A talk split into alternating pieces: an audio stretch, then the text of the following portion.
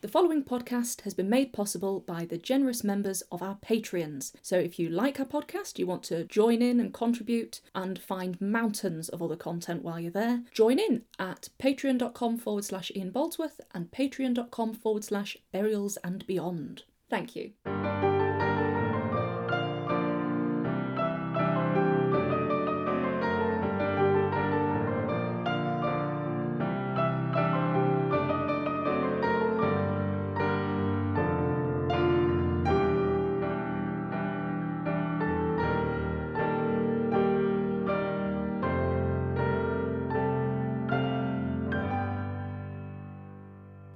Loopholes. Hello and welcome to Loopholes, your weekly discussion podcast on all things esoteric. I am Ian Bolesworth. Hello. And I am Kate Cheryl, brackets doctor. Hello. one of us has to be a doctor. Every week, one of us has to be a doctor. In real life, you are a real doctor. I'm a fraudulent quack. Mm-hmm. But one of us has to state we're a doctor every week. Okay, that So makes wh- sense. I also like, in fact, I love that the word esoteric is now just casually used in sentences without any reference at Yeah. all to it being a phony word. What do you mean it's a phony word? Exactly. So See? it's now just accepted We're like Shakespeare. into the lexicon of the paranormal world. They're stupid enough that they'd use it. Right, it, this started so They Oh, well. are, though, aren't they? I know you're one of them, but they are stupid enough that they'd start using it. Let- Let's not know. They'd hear it and just repeat it. you are an actual ghost person. Paul. um, Yeah, I'm a ghost ghost botherer, ghost writer in all senses of the word. Do you know what? Ghost botherer, Yes. that comes into play here. Because in the comments, Yes. that we had last week. I'm so relieved that I've found another seamless link because it's very unnatural, I think, to do comments at Mm-hmm. the very beginning of a podcast. Yeah, we do get a bit giddy about the comments, We, don't we? we innit? do, and I also do, as I've said before, worry about forgetting them. Yeah. So somebody did say they actually referenced that this was asked on the Parapod, and they weren't sure if it had been answered or not. I think it was answered on the Parapod, but I believe the answer was, I suppose so. So we can go into.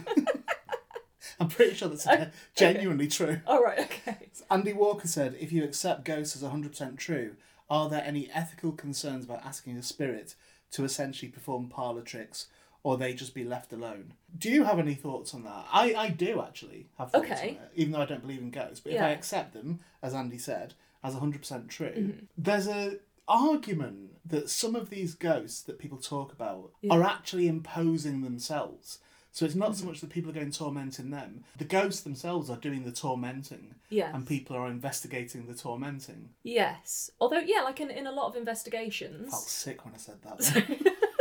Defending them, I felt horrible. about Look, that. in, in a lot of investigations, if you like, you go into a particular building with your team and your equipment and all of that lot, Yeah. because you've paid to be there, and these Yeah. sort of things aren't cheap. You kind of have to incite something, and that can But the be. ghosts aren't getting the money. No, they've had their chance.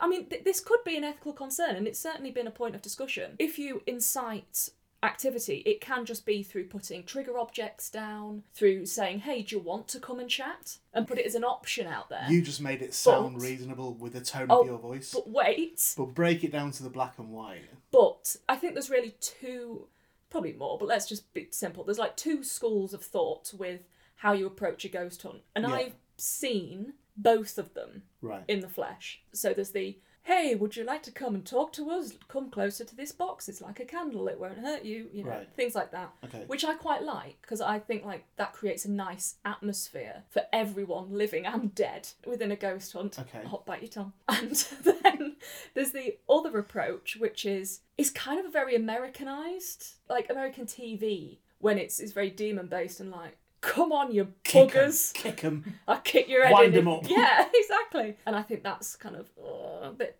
I dodgy. think both are dodgy. If you Okay. accept it as true, because I think what you described in both scenarios, by the Yes. way, lovely lighting and kick a ghost. Yeah. Both those things. Yeah. You're describing a freak show. You're describing an old Victorian freak show, Okay. a Coney Island freak Yeah. show, where the centre of attention is completely benign within the actual operation. Mm-hmm. Yeah. I suppose this is if you agree that the spirit you're trying to contact is sentient Right. and so has its own free will and can chat, but also you've got to think if you're trying to register on your equipment like an echo of a ghost Yeah. or just like a, an energy residual type matter. Dripping tap, something like Dripping tap, things like that. So then there's no ethical. that. Mouse. a There are mouse in the very corner. few ethical concerns. What other things? We're Weather- trying to weather register. outside the building. Register an imprint or an echo, but if yeah, if you're trying to interact with something that is Grumbling tummies. That happens quite a lot. sentient and is they record real, grumbling tummies and, and say that sounded a bit like. then a lot of people quite rightly think you should respect them as you would have done in life and not go in all guns blazing going how about it well, I agree with that argument. right If it stops them. And I'm going to go straight through the comments Yeah, if that's okay. Thank you for your considered response. I'm sure that Andy Walker very much appreciates that. such a snide example I'm trying to do it a bit more like you. oh yeah yeah a lot of people picked up I'm on trying that to get the didn't they? tone of my voice a bit more like you.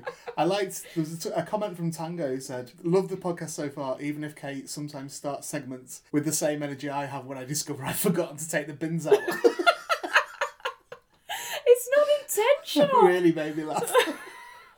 Hazel Quinlan said, I really enjoy this podcast and love hearing Kate sing Celebrity Sounds Corner. So, Hazel, you're barred.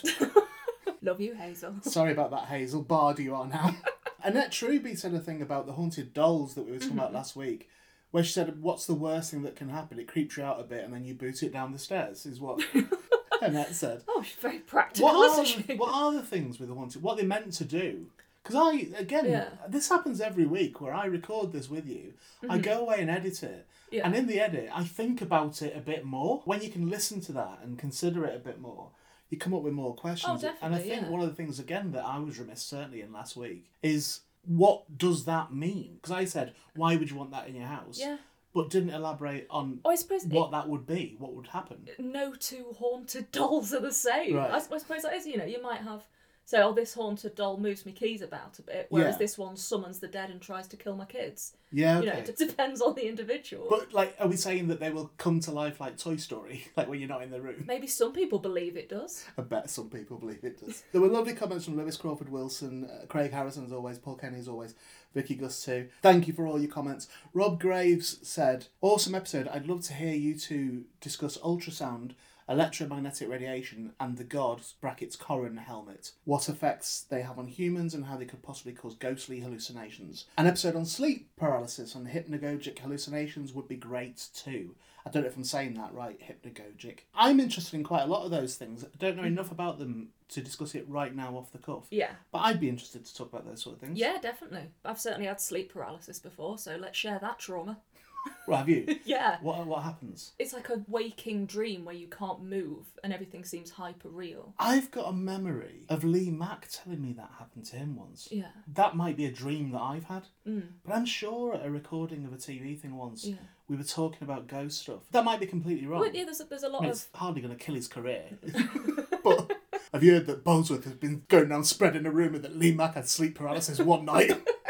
I'm, I don't know where that memory's come from. I'm Yeah. sh- I, don't, I can't remember the details at Yeah. all. There's a lot of crossover with like traumatic dreams and the Right. kind of sleep wake cycle and kind of perceived paranormal activity. So it is really interesting. And to how think do you about. know the difference? I mean, I know the difference because Yeah. I know that one thing I can rule out. no, you know what I mean, though. Yeah, a, a So, lot of it's, um, I suppose, but if you personal believe in belief that and- sort of thing, Yeah. then how do you know which is which? I would know which is which for me Yeah. because I'd know. Well, it's definitely not ghosts in the room. I must have Yeah. sleep paralysis. hmm But for someone who believes both things, Yeah. actually, a lot of them don't acknowledge science, do they? But would you have that clarity in the moment when it's genuinely terrifying? I'm- That's the thing. Um, I mean, you know. retrospectively. so Yeah, I guess, retrospectively, we can all say, oh, that was a dream. yeah. yeah. What happened on your comments? Really lovely comments from Lewis Walker and Paul Kenny as well. Callum McCarthy said, Do you reckon a spirit could attach itself to any of the Compare the Meerkat dolls that my mother collected a few years ago? I get bad vibes from Sergey and it's starting to make sense now. Again, what were we discussing last week? Yeah. You could definitely whack it on eBay. Oh, yeah. and definitely say that. Yeah. And even in your listing, you could say, I know this sounds ridiculous, and I know this isn't one of the old Victorian dolls and all that sort of thing, Yeah. but This, This is the meerkat is, truth. possessed. and you Yeah. actually give your story a bit more authenticity then. It's that trick, isn't it? Yeah. Saying, look, I know this is normally an old doll and that, and I know this is going to sound silly. Yeah. Mm. If you frame it like that, some Burke will be drawn into that. Yeah. Definitely. So, Callum, why don't you take your mother's meerkats? Not a euphemism. shove, shove them on eBay And uh, yeah, just so that baby Oleg's been climbing all over the ceiling I'd in the middle love, of the night. I would See what you get love you, for 'em. to do that, kind of. Yeah. Genuinely would. If you're happy to part with them, this could be a really good experiment in the field. This put one on as a normal listing, Yeah. and put another one on with a daft ghost listing on. it. Yeah, yeah, definitely. The great meerkat experiment. Yeah, but you got to keep quiet about it. You can't be telling people publicly and stuff. Yeah. It's Done. got to be a stealth experiment. Yeah, stealth conditions, lab conditions at the moment. Yeah. and then afterwards we can talk about it. And Sophie cleverly said that she actually knows a couple of people who have had sex in cemeteries. Right. Not herself, she hastens to add. And she also says that her haunted doll story is that there was a house near a grandma's that always had a doll and some teddies in the window. And her mum always said that if the people ever moved them, that they would hear the sound of a girl crying. Right. And this reminded me when I was in Nottingham a few years ago in one of the old like cave systems under one of the, the old pubs. It was under the old Salutation Inn. They say that they have got. What? what? I mean, don't- you can't just say that and not explain why. Were you Just- lost? Had you been kidnapped? I've been led down to the cave by the owners, who are lovely people, and they say they have several ghosts down there, but also the ghost of a little girl. right. Okay. So And this so was to tied kind of- into a ghost thing. No, it wasn't. Oh, right. It was unrelated. It was I was oh, God. The the owners were big fans of a band who were playing locally. Oh my goodness. And Right. I knew the crew from that band, so we all sort of went round for drinks and I things. see. So I was cool once. It all fell apart after Right. Okay. that. Literally, with each step you went down the stairs. But they tried to appease this little girl spirit by putting dolls and toys I see. Right. Okay. within this little cave under the pub. Yeah. And they had very strict rules of when you go down there, do not touch any of the dolls Yeah. because then you'll upset the little girl spirit. Yeah. And I bet you anything, it wasn't a Furby. I bet you anything, it wouldn't have been something that a child No. would actually like. It was no, it was quite a modern doll, but a, quite a traditional. But was it dressed properly, or did it have like an arm missing or an eye missing or something? It did have like a Victorian party dress. There was on. some sort of yeah, feel and there were to like it. traditional toys around, like balls and things like that. Well, there we go. and There'll be more exciting chats as the episode progresses. Perhaps Kate will tell us about the time she went to the kitchen. Welcome to Loopholes, episode 7.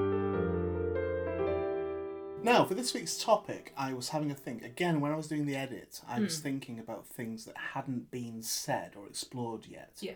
And I wanted to talk to you a few weeks ago. I think, kind of in passing, I said to you, well, I think I asked you, do you believe that people can be conversed with post mortem? So, can Yeah. you chat with the dead in its Yeah, simplest form? yeah, yeah. And you said yes. But when we've discussed the seances and all that sort of thing, you Mm-hmm. firmly don't buy into the nonsense. Yeah. So, where is the line for that? Because obviously, I don't buy into any of those things.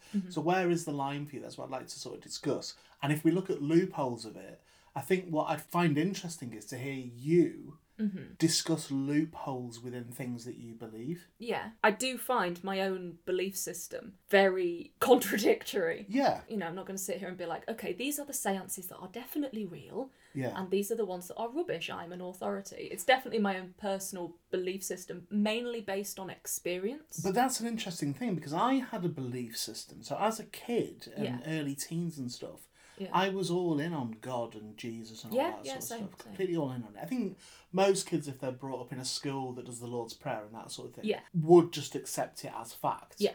Until they get to an age where they can make an informed decision on that and whether Yeah. they believe it or not. And I think I went, I upped it slightly Mm-hmm. and went kind of mega religious, really yeah. in my early teens, I Mm-hmm. totally subscribed to the idea of an afterlife, not so much ghosts running around, although I did believe in that Yeah. because I think you'd have to as Mm-hmm. part and parcel of the whole theology of that. But I abandoned it ultimately Yeah. by thinking about it. So I Okay. found the loopholes and found the inconsistencies within it. I mean, my bottom line on traditional religion, certainly Mm. of the Christian faith, which is what I would have been, I wasn't brought up in it, but that would have been imposed upon me by various places within Yeah. my childhood. Yeah. My bottom line on that is very straightforward, which is the idea of judgment and the idea of existing on an experimental world. This Yeah. is ultimately what the story is that things are created and put into this little sandpit playground.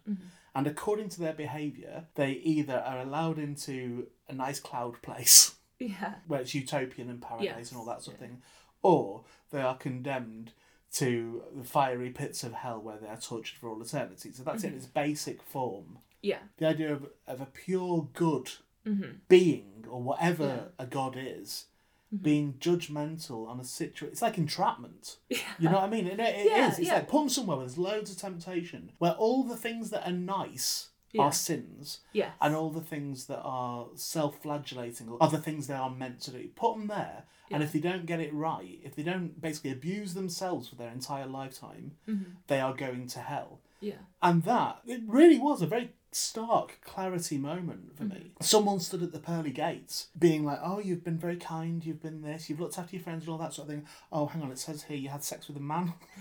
yeah, yeah, I did. Yeah, the punishment for that is to burn in hell. And it's Yeah. like, Well, that's not, that's slightly out of proportion, isn't it? To burn, to burn in hell Yeah. because you played with a bum.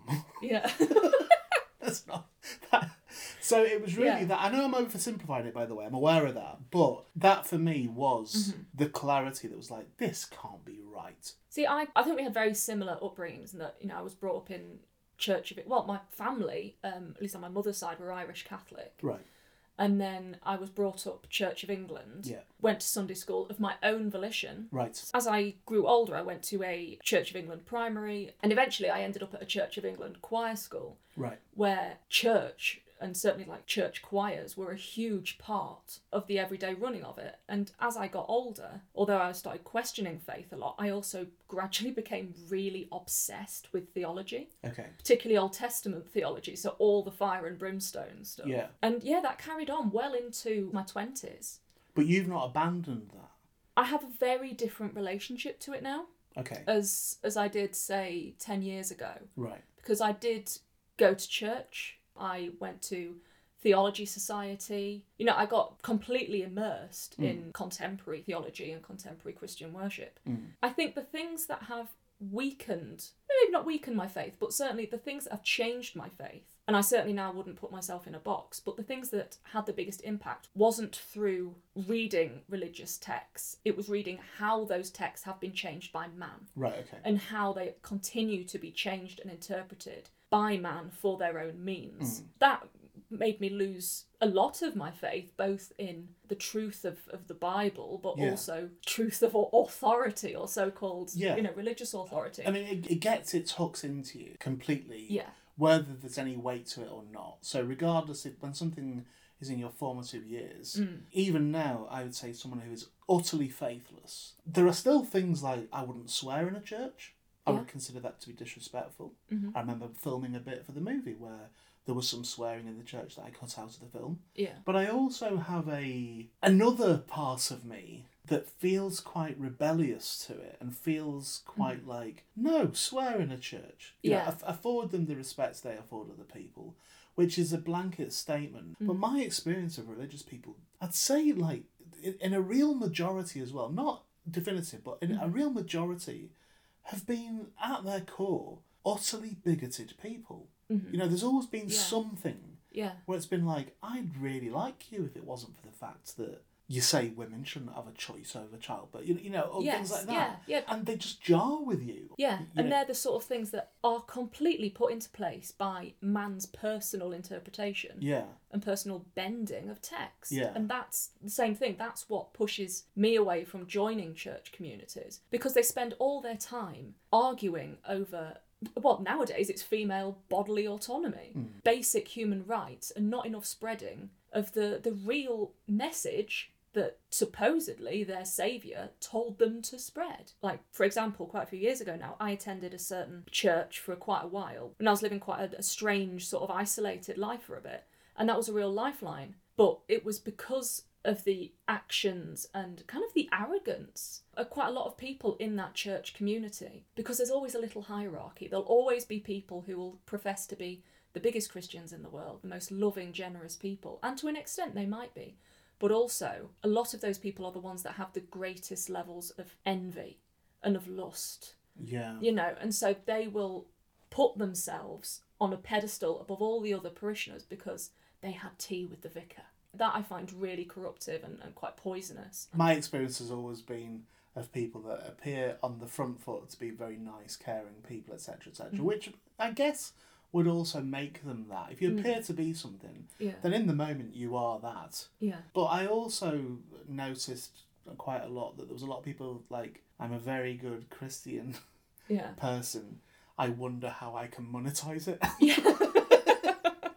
you know what I mean? Yeah. A little bit. And that's, Yeah. you know, I'm like, or I used to be a funny lad and I monetized that. You know, Yeah. uh, my creativity I've monetized. Yeah. It's not that I've got even an issue with that. However, I'm pretty sure you're not meant to do that. I'm pretty sure that that's Yeah. part and parcel of the Yeah, doctrine. it's like if you tick a few boxes, then it's you know carte blanche with the rest. Yeah. Like I, I went to a, uh Palm Sunday service at a church uh, up north Yeah. quite a few years ago, and I think most of us have an idea of how you should behave Yeah, yeah. during a service. And it was a lovely little Sleep. church, Straight sleep. and afterwards it was you know tea and coffee in the vestry. It was Right. brilliant. I thought, oh, this is perfect.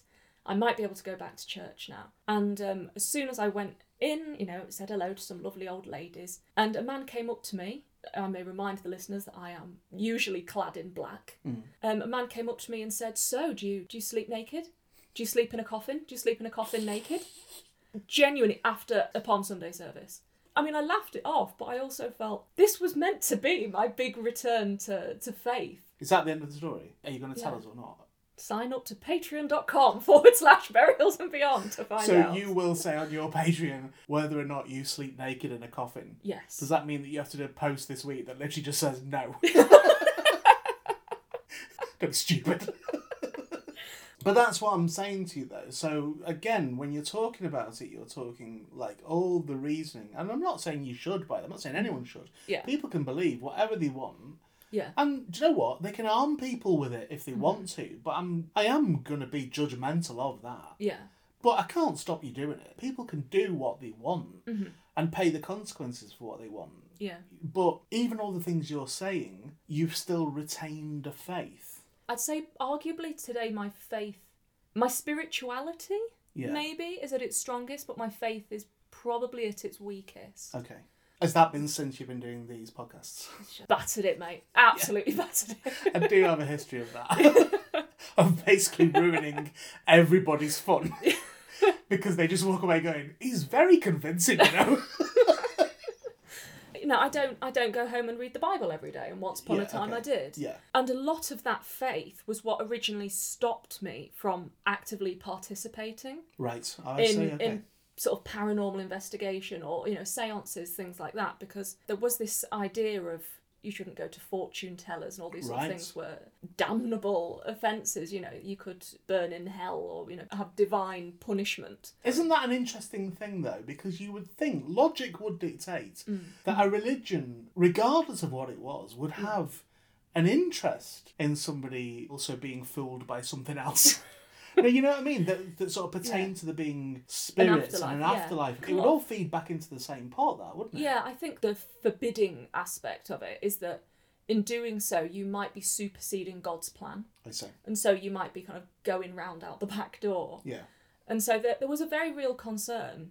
And I told you about this a, a few years ago, even that I had a real reticence to use Ouija boards Yes, I or, remember you saying that, or yeah. be, you Yeah. know, active in certain groups. So I wrote about the paranormal and I would tag along and watch paranormal investigations for more years than I think really anyone else would have Right, done okay. because of that uncertainty in myself as to whether or not this would certainly like upset my family Yeah. or upset me spiritually. Yeah. And that has been a bit of a problem for many people over the years. I mean, certainly in like 19th century um, America, you know, with the whole rise of spiritualism and things, many church communities used spiritualism as a means to legitimize and prove the reality of the resurrection. Jesus himself could be seen as the first medium. You know, many people said that. I've just had a thought. That's always concerning. You know, you do Celebrity Seance Corner. We're not going to contact Jesus. You know that Jesus was a man. Yeah. He's just a man. you know, pretty sure I heard someone sing that somewhere Yeah. once. Yeah. By the logic of this circus, Yeah. you should be able to contact Jesus in a seance. You should be able to. You should, and many people claim to have done. Do they? Yes. Well, put that in Even your today- celebrity sales corner Well, you're one week. ruining it. Have you got it in there one week? I might do. Have you oh, really? Keep listening, kids. Oh, I do worry about upset. They can get angry sometimes, though, can't yeah. Oh yeah. they? Again, I'm not really interested in upsetting anyone. I'm not. I'm not trying to, but I don't think many people have been interested in upsetting people who have then been upset. Yeah. it's not that they were trying to upset them. Yeah. It's they were just having the awful crime of speaking their own mind about Yeah. Mm-hmm. something, which is increasingly frowned upon from all aspects of society nowadays. But you were saying about the 19th century spiritualism Yes. thing. This was utilised by religions. Yeah, spiritualism was incorporated into many, many existing faith groups, Christian faith groups. Okay. There wasn't always this opposition. Plenty of churches did incorporate ideas of eternal life and the ability of the eternal spirit to return into their worship, not just when it became an incorporated spiritualist church. That has helped me a lot looking into the early days of, of spiritualism and how people have married that with their own changing faiths. And certainly how pretty much all spiritualist mediums of that time had a Christian faith that then they layered their spiritualism onto Right. and that their gifts were seen as God given. How's this gotten so out of control?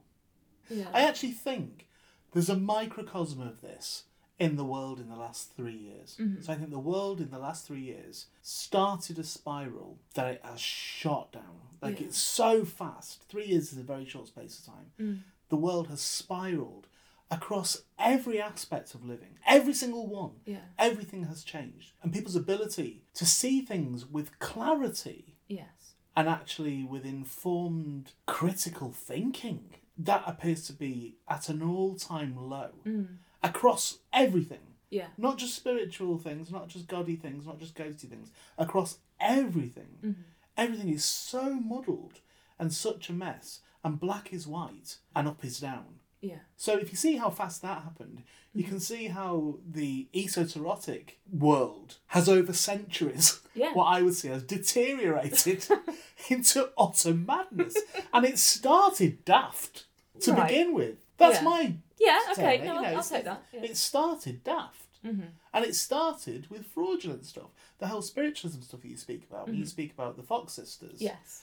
was openly fraudulent. I know people say, well, they just said that they were lying because, you know. Yes. And then yeah. before you know it, you've got future echoes of that in the Enfield case. Yeah. You know, it, Yeah. it's, it's like, well, I don't think you would. I honestly believe that, by the way. Yeah. And I can't say it as a definitive because it doesn't mean that it couldn't. I'm saying, I think personally, Ian thinks somebody wouldn't if they had experienced such out of the ordinary things, they would never back down on it or, or lie about it. It would be sacred. It would feel sacred. The whole thing is mad in my eyes. But the world is mad anyway. And this is a little subsection of that. Yeah. And you, as a right thinking person, what I would think of being a right thinking person, I find it interesting in a non judgmental way completely that you would still hold certain beliefs despite your intelligence to see the loopholes. Mm-hmm. I don't mean hypothetically, I mean you have seen them. There are things that you've pulled apart. So what have you been left with and why? Yeah, I think to get to where I am now, it's just been addressing conflicts within my own belief systems Right. and then with belief systems and what I want to look into. Yeah. Because I don't think now that I can say, all right, this is my belief system, it is settled. Okay. With the paranormal and, and with things like that, the reason I progress on with that is because I still feel like I'm growing through it Okay. and that I'm learning and that I'm changing I'm changing my mind and my beliefs all the time depending on what I experience. Yeah. From the days of sitting down next to a Ouija board and going, I, I can't do this, I can't do this. If I touch that planchette, I'm going straight to hell. Right. To now saying, Do you want to come and see my Ouija board collection? Because you've touched it now, so it doesn't matter, does it? exactly. Can't I've undo opened it. the floodgates, so let's go swimming. touched it once, so yeah. That's genuinely what it felt like. Did it really? Yeah. It really did. It like the first time I used a Ouija board, I felt sick afterwards. I genuinely did. I felt like I've let myself down. I've let my mother down. and nothing even happened. It didn't. It was rubbish. Of course it didn't, because it But- can't. I've had more interesting experiences since, but in principle, that first Ouija board session was very formative. Okay. for me. Do you believe that you can contact the dead with a Ouija board? Yes. Okay. And I, Have you, no, you don't have to explain it. This is just I'm just Yeah. setting baselines. Uh, here. yes. Okay. An asterisk. Okay. What's the asterisk then? I wouldn't say it's foolproof. I wouldn't say definitely, if you use a Ouija board, you can contact the dead. Have you had experiences with the Ouija board that have compounded that belief? Yeah, I, I think the best experiences I've had with Ouija boards Yeah. have been with skeptical believers. So people that really pride themselves on keeping up to date with how your mind could trick itself. Because you might get nothing, but you know that you haven't fooled yourself through like subconscious movement or knocks or the bloke next to you pushing the planchette. Well, that's because what he's- loopholes is, isn't it? Yeah. Ultimately, that's going find the things that definitely are wrong with the story and Yes. what's left. Yeah, And it might be, oftentimes, nothing is left yeah, once you've eliminated all the loopholes in something. yeah, I mean, we've not quite got the clarity of that properly yet on this, but that's the overall thinking yeah. of what this is. So, what is a Ouija board, first off? It's a brand name, really. They're they're mainly known as spirit boards or talking boards. Okay. Which is often, the brand name thing is often an argument that people use, going, this was just created by a toy company. Ugh, yeah. What? What's that This response? is- no, it wasn't. Okay, well, explain that. The toy company thing comes up because currently the Ouija trademark is owned by Hasbro. Yeah. And before that it was Parker Brothers. Right. Who did it originate with? Well, actually, the roots of the Ouija board with that name are really, really interesting. Okay. The original patent was obtained by Elijah Bond Oh, yeah, Elijah. yeah. and and uh, William Fuld. oh, well, I- oh, yeah. Yeah, I know, I know you're a big, big fan of And his. who are they? Elijah Bond was a like a lawyer and a businessman, Right, and then his business was later taken over by William Fuld, right, who then started producing the boards under his own name as if he'd invented them. right, okay. Whereas neither of them invented them. But were these being produced as toys? They were more produced as kind of parlour tricks, parlour novelties. Okay. But they- Toys in it. Shush.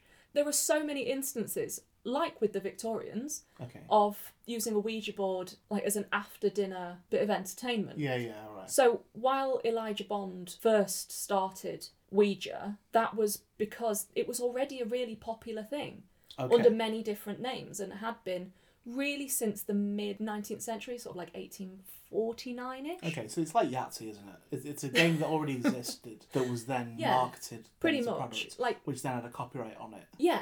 Yeah. Yeah, and like variations of, of talking boards existed for centuries before, but Right, none okay. that looked like the Ouija board. So it's just the word Ouija. that is synonymous with a flat board with numbers and letters round it and like yes, no, hello, goodbye. Okay. And then you normally have a planchette or a glass that you put your fingers on, ask the spirits to communicate, and it'll move around the board. Now, what I'm interested in Yes. Again, I'm interested in asking you about this as well. I watched Nightmare Alley this week, the Del Toro film, which I was really looking forward to watching, and I was delighted when I watched it. I loved it on so many levels. You'd struggle with it because you, even though you'd be interested in the content, I know you have a vertigo issue sometimes, Yes. and I noticed the camera never stops Yeah. moving. But what I liked about it, this is a soft spoiler, so it's not a big spoiler really, because it it discusses things like tarot cards and mind reading and mentalist stuff and all that sort of business. But it's a film. Actually, this is quite a hard spoiler. Actually, it's a film that is unusual, I think, in that most movies that start with the premise of a fraudulent psychic, medium, whatever they are, mentalist, whatever it is, ultimately the story is, and then there are real things that happen. This film isn't that. That's not what it's about. It is about someone fraudulent, and the general 90%, maybe 95% acceptance of the film is that it is not real. There's one allusion to tarot having some weight to it, yeah. but other than that, it's that it's not real, and I quite enjoyed that. So for you, as someone who believes to a degree in this sort of stuff, or believes Yeah. that there are parts of it that could be right, Mm-hmm. what things do you know about tricks that are employed? What are the things that people do that fool idiots? Or not even it. Do you know what? That's not even fair. That fool people. Yeah, you don't have it's- to be stupid to fool. yeah, them, do it you? can be so subtle. Yeah, it can be really convincing. Yeah, yeah. I okay. mean, well, like I've said with the Ouija boards that I've done, the best ones I've had have been where if we get uh, a, a name come through that's relevant to someone on the table, Hmm.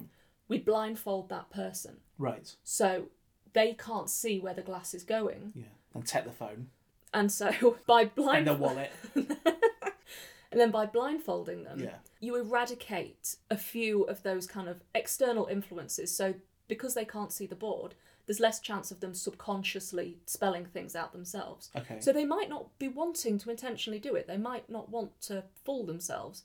But there's this thing called the idiomotor effect that's kind of just subconscious movement. So you can be pushing the glass around without realizing. What's got idio what? Idiomotor effect. I don't have that because I think every time I've done a Ouija board, I have been Actually very intentionally. pushing it, yeah.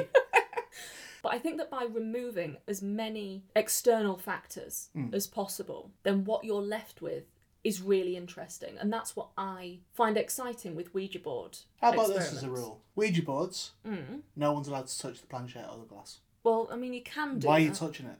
It's supposedly being guided by a spirit. but also, it's been Why, why is anyone touching it? it's that's the belief that spirits are using the combined energy Shut of the up. group to move it. Shut You up. asked. You asked. This is stupid. Whereas to move it itself would require a lot of energy. All right, fine. Yeah. Five dogs sitting around a Ouija board, pop their paws onto the planchette, something that wouldn't be cognitive of moving and spelling Yeah. and that sort of thing. A dog doesn't know how to spell. Yeah. Five dogs, all paws on the planchette. Yeah. Get all your spirits and say, here you go, use these. They're, they're certainly strong enough to move that thing. Same rules as normal. Use the actual physical bodies that are here to spell the things. On you go. There you are. I'll accept that. Right. Okay. Well, There's next- your loophole. Humans are unreliable. whereas strapping a load of dogs to a planchette would be they more wouldn't reliable. know what they were spelling. So if it did then spell something, I would be Right. more convinced. Okay. That's the well, point I'm we'll making. see what we can settle. Humans h- are unreliable Right. because they know what is happening. A okay. dog doesn't. I'm just thinking of a living and breathing thing that has the power to move that But thing because also- ghosts aren't strong enough apparently. But also, you need the looseness in your hand, so you'd have to let the dogs know Why do you need the looseness? Why?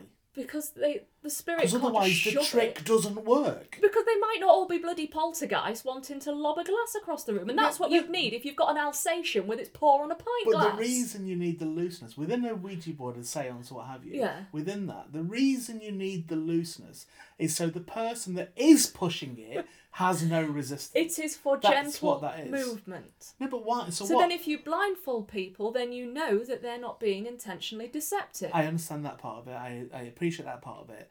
Like somebody blindfolded would also immediately forget where all the letters are as well. That would also It's- happen as well. Of course they would. They wouldn't know where. all if you the do it letters are on the upside board. down, What do you mean? well, like if you sit upside down, You don't have time to hang somebody upside not down. no, like sit sit opposite This the is other getting side of silly the now. Ouija if board. it's quicker for me to just say I Look. believe you, I don't want someone getting hung upside down. No, I've done that before when I've sat on the opposite side of a Ouija board. They were asking, was there anyone there who wanted to talk to us? And a name came through that spelled the first name of my granddad, Right. the one who was really into ghosts and UFOs and things. Okay. And so when we asked, was that relevant to anyone? I said yes. They started asking questions that only he would know. Right. But the most important thing was that one of the skeptical guys that was there said, Right, blindfold Kate. I didn't have my valuables with me, everything was fine.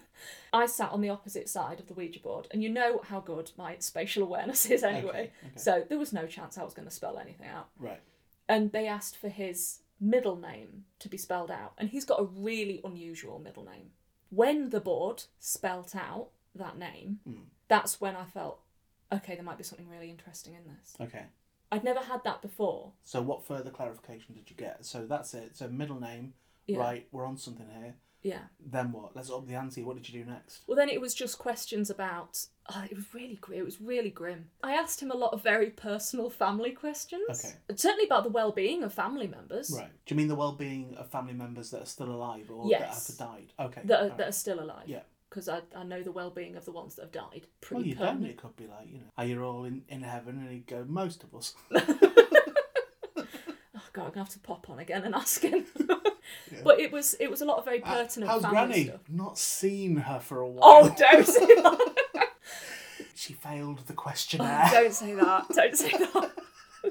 It was quite profound. It didn't feel just like a silly Ouija board thing. These Yeah, messages okay. that were coming through, Qu- a little bit upsetting. yeah.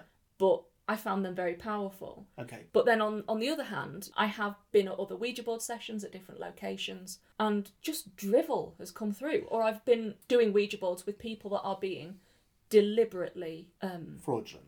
yeah, So how all in is that one small experience? But Yeah. uh, admittedly, that is a compelling argument Mm. for you. Lots of variables, but let's go. Okay, well, this is more unusual. yeah. How all in have you gone as a result of that moment, and then the subsequent questions that Mm. Yeah. made sense to you? Yeah. That I presume, I know you don't want to share them here, but I presume they're questions that aren't catch-all questions that are asked in those situations. So there are No, things no. that get answers like they're saying you're very sensitive, you know, things like that. Yeah, no, it was very straightforward, pertinent questions Yeah, to, okay. to family. So how old then has that made you? Because that was relatively recent, wasn't it? That Ouija board experience. That was in the Yeah. last couple of years. Yeah. I say it's made me all in to an extent, but also it's made me so aware of factors that can influence activities like that. Because of that positive one, I'm far more likely to pick them apart Okay. to then see if they can match up to that one I had. And since then, I've been on many more ghost hunts where I've been with people where we were doing like a call and response, and no one seemed to be looking at the actual assembled people. Everyone was just focusing on the centre of the table. Sure enough, we started getting taps in responses. But because I'd been keeping an eye on everyone else, I was the only one that noticed that it was a bloke about two seats down from me Right. knocking on the bottom of the table. Broadly, when it comes to anything that's in my belief system, and certainly anything that anyone wants to take part in paranormal wise, I would say trust no one, trust your senses to an extent, but always be aware of how you can fool yourself. I've got a more radical plan, I think, Okay. for this sort of thing. Yeah. And I put this forward really in all seriousness that I think it should now be potentially governmentally employed or certainly legally employed, whatever, however you do that. I don't really understand these things. But you should need a license.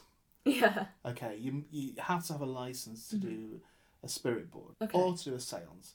Or to do a tarot reading. And you can't just do it willy nilly all the time. Mm-hmm. Whenever it happens, there needs to be an independent adjudicator there Yeah.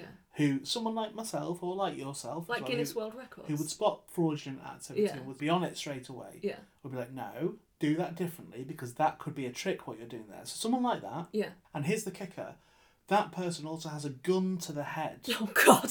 of the person who is You know, conducting I the was seance so on board. or conducting but, the oh. Ouija board and all that sort of thing. And if they see three instances of fraudulent activity, they shoot them in the head. Yeah. So what we're doing here, I'm aware it's radical, but what we're doing One word here for it. is we are eliminating the fraud. So this is wh- exactly what you just described, Yeah. but on a vast scale to sort this what I see a very serious problem out. Okay? Okay. Same as the principle of loopholes. Take out the loopholes, brackets the frauds, and see what's left. You are not taking anyone out. I don't even really want to do it myself, but I will do it. You're such a martyr for the cause, aren't you? Thank you very much. Thank you. There's my very public offer to shoot in the head the people who are legally obliged to sign up to the scheme. Either agree to that or get another hobby. Stop toying with people's emotions. She thinks her granddad's been speaking to her. Sembler, come in from the garden. What's the matter, King? Sembler, stop doing that with my cat. Come back in from the garden. What's happening, King? We're doing Slimmer's Pardon? I don't understand what you're saying. Tell him, Kate. Celebrity seance corner. That's what I was saying. Mm-hmm. Simba, stop touching my leg.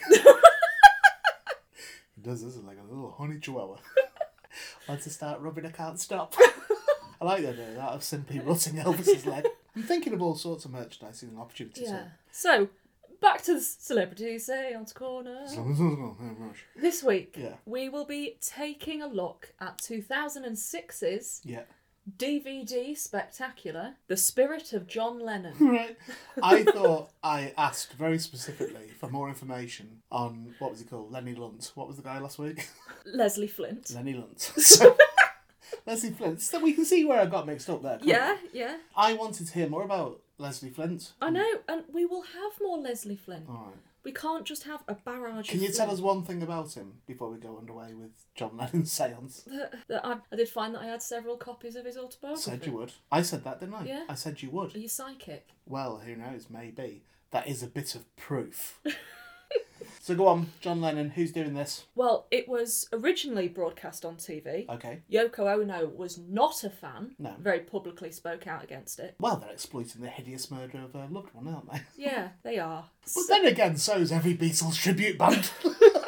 So, I never saw this when this was broadcast. Right. I've got a feeling it was on a digital channel tucked Okay. away somewhere. And this was, like I said, from 2006. So, I got it on DVD. right. And it is not authorised or connected to the estate of John Lennon. No. They state this several times throughout. That will have been part of the court proceedings. Yes. it takes a, a very familiar path. Friends of John Lennon, experts, and clairvoyants Okay. all joined together. Ah, So Ringo, McCartney, You mean the owner of that restaurant he used to like in New York? well, Oh, whoever you can get. Okay, and the Scouse medium Joe Power, right. who I am naming this week because I find it very pertinent. Okay. So, much like the Diana seance that we Right. had before, it's kind of part documentary All toss. and part seance. Yeah.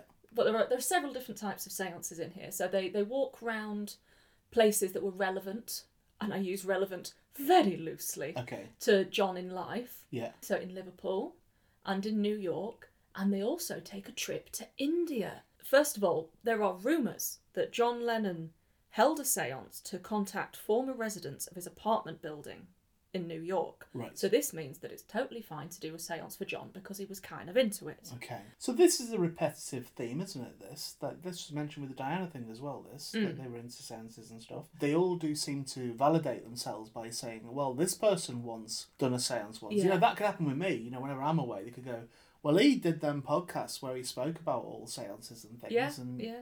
So, So- let's have a chat. is valid this to do this. Yeah, although they really are clutching at straws with this one. Can I say on the record now that if anyone deems it relevant to do a seance of me once I have died, I will state on the record now that even if my spirit is there, even if I am able to talk from the afterlife via a seance, I will not talk. So if there is a seance of me after I've died, which is the only time you can do them really, otherwise just phone me. But if there is a seance of me once I'm dead, and I do say something, it's not me. Unless it says, can someone say hello simply for me? but I've given that away now, so Yeah. Yeah. Oh, it's so petty, even in death. So the medium that does the majority of the documentary stuff, Joe Power. yes, that one, is kind of introduced talking on local radio, where he sort of sets his stall, what Right. he does. Okay. And I don't like to be judgmental about the way that people promote themselves, but maybe saying you have been helping in investigating two very high profile murders of young women Right, and that you knew where one of their bodies was that has never actually been found, right. then I think you might as well just get off air sharpish. This is a relevant point, I think, to make a callback No, no, no, no, no. to my radical no, plan. we are not. We are not doing your radical No, but plan under now. my rule. No, no, we're not doing. No, no. Oh, That what's this- sort of thing oh, what's wouldn't this? happen. What's this? We're, well, we're around Liverpool now. We're somewhere really relevant They'd to John be too Lennon. terrified to say Oh, things like what's that. this? Oh, we're we're at John Lennon's old hairdressers. Right. Where Joe says it actually feels quite mystical. Does it? And he tries to contact the spirits of the building. That Right. You can feel that the Beatles were there and that there used to be signed photos of there. Photos they can't find now, but they might be trapped in the false roof. Check eBay. So there's some amazing bits of spiritual chat here that I'll just motor through really quickly. Does the toilet not work? It didn't, but it does now. Um, this is John Lennon saying this. It didn't. this but is it does just now. this is just the, the spirits that are around John Lennon's barbers. So it's not John Lennon. It's very unclear Right. that it might be a message from John Lennon. Okay. Can we cut to the bit where John Lennon speaks, presuming he does, if they're selling it on a DVD? Well, they go to the Cavern Club next, and Joe senses going back to the 60s. John's with him this point, a bit like a spirit guide. And John was giving him the name Eddie Eddie Coch- Cochran. I don't know what that. The, so an Eddie Cochran may have been here if that's the name. So that's very helpful of John isn't to go to the Cavern Club that was actually knocked down So in I- I was about to say, 1973. doesn't the Cavern Club not exist anymore? yeah, yeah. So didn't John Lennon not say this isn't where we did it? Yeah. Mm. This is the replacement Cavern Club. All joking aside, by the way, the destruction of the Cavern Club yeah. is appalling. Oh, it's awful. Yeah. It's awful that it was allowed to happen. The but it- that cultural was, significance of that place. And I think a lot of the anger about that destruction Yeah. is angled towards the city council, whereas actually it, it was the owner who Was wanted it? Yeah. to expand, moved across the road, it failed and it closed down within a couple of years. Wow. Okay. Meanwhile, the Cavern Club had to have this big shaft drilled through it because of the train system. You'd think there'd be protection in place, like the house from Blair Witch, the house from the Blair Witch Project, the house that they end up at at the end. Mm. Yeah. Spoiler alert!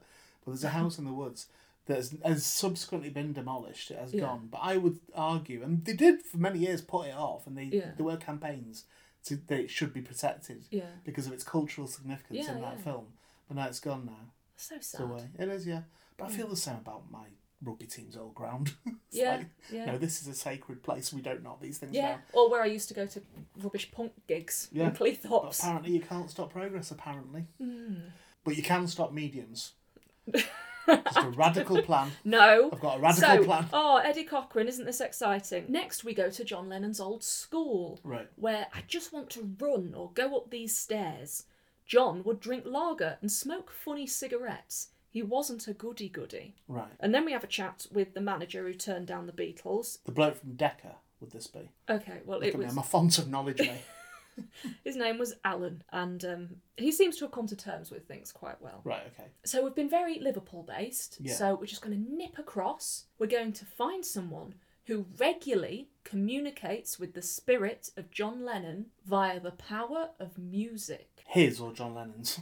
There's this guru who lives at a, in a mountain village in the Himalayas. right. And he channels John Lennon's music to his sitar Okay. after a period of meditation. Right. And after he plays, uh, he writes words onto a scroll in Hindi. Right. And so in this DVD, they focus a lot on the Beatles' interest in India, spirituality, transcendental meditation yeah. to kind of justify the way that they're they're going about this. Yeah. And watching the guru work would be genuinely a fascinating thing to, to watch because he was playing live as he was channeling this music. And it was really beautiful. Let's apply loopholes principles to this. Yes.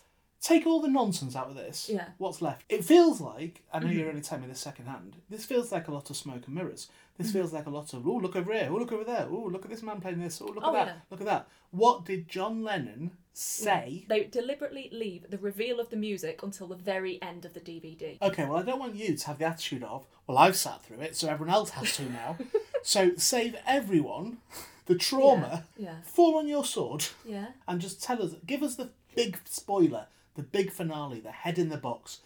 What did John Lennon say from Beyond the Grave? John's song was called Peace, with such beautiful lyrics as Everyone lives, everyone dies, everyone loves, everyone cries. Is that it? So he sent a song via someone else. Yeah, um, look, it's an album track, I'm going to be honest. It's not a single. It's a B-side tops. so is someone saying that they have got? This is like free as a bird again. Is, is someone saying that they've got a John Lennon song?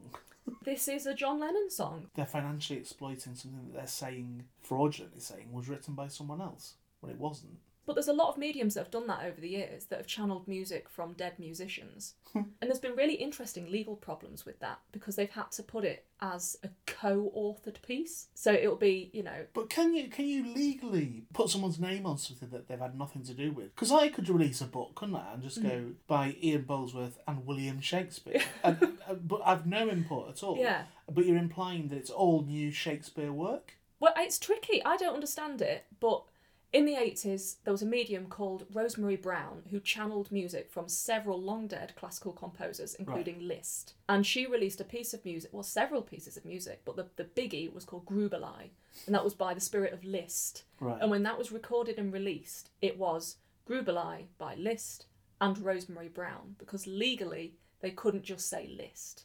But they shouldn't be allowed to add list to it at all. Well, don't shoot the spiritual messenger. This is like when town halls have a poster up saying Peter Kay in big letters, and then you look just above it, it goes tribute to Yeah.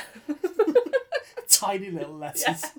Well, it kind of is, yeah. It's a spiritual tribute act, I suppose. Because how do they know that the spirit giving them this music is actually John Lennon and not a big John Lennon fan? I'm disgusted with Joe Power. It gets worse. Because while Joe is in New York, he also visits the spot where John Lennon was shot and channels John's feelings Yeah. after he had been shot, Okay, which is deeply, deeply unpleasant. and what what does he say? Well, he's not very eloquent. He just keeps saying, I've been shot, I've been shot, I've been shot. Right. And then I'm feeling more calm as I'm laying there. There's a sense of disbelief. It all ends off with a lovely familiar face, with the same channeling medium that we met during the Princess Diana seance, who uses her spirit guide, Saint Germain. Yeah. Okay. And someone asks, John, what is the great hereafter like? He says, It's what you make it, it's what you imagine. Right, can I again at this point hear me out? Put forward this radical idea. No, thank Thank you for listening to Loopholes. Hasn't it been a lovely episode? They just wouldn't do it if this was the law. And there we go, that was Loopholes episode 7, where we found out some deeply personal stuff from Kate, we found out some deeply inappropriate stuff from usual suspects, and we're about to find out all the ways you can contact us that Yes. don't involve Ouija boards. Well, you can leave a comment, of course, on either of our Patreons Yep. under Ian Baldsworth or Burials and Beyond. You can find us on Facebook at Loopholes Podcast, Instagram at Loopholes Pod, Twitter at Loopholes Pod, or you can send us an email at loopholespodcast at gmail.com. Perfect, thank you for joining us this week once again. I've been Dr. Ian Bolesworth. And I have been Kate Cheryl, the other one. I stole your doctorate. I noticed, you fiend. Thanks for joining us, we'll see you next week. Bye. Loopholes is an Infinite Hermit production in association with Burials and Beyond, with Kate Cheryl and Ian Boldsworth. Music by Thomas Funderay, produced by Ian Boldsworth.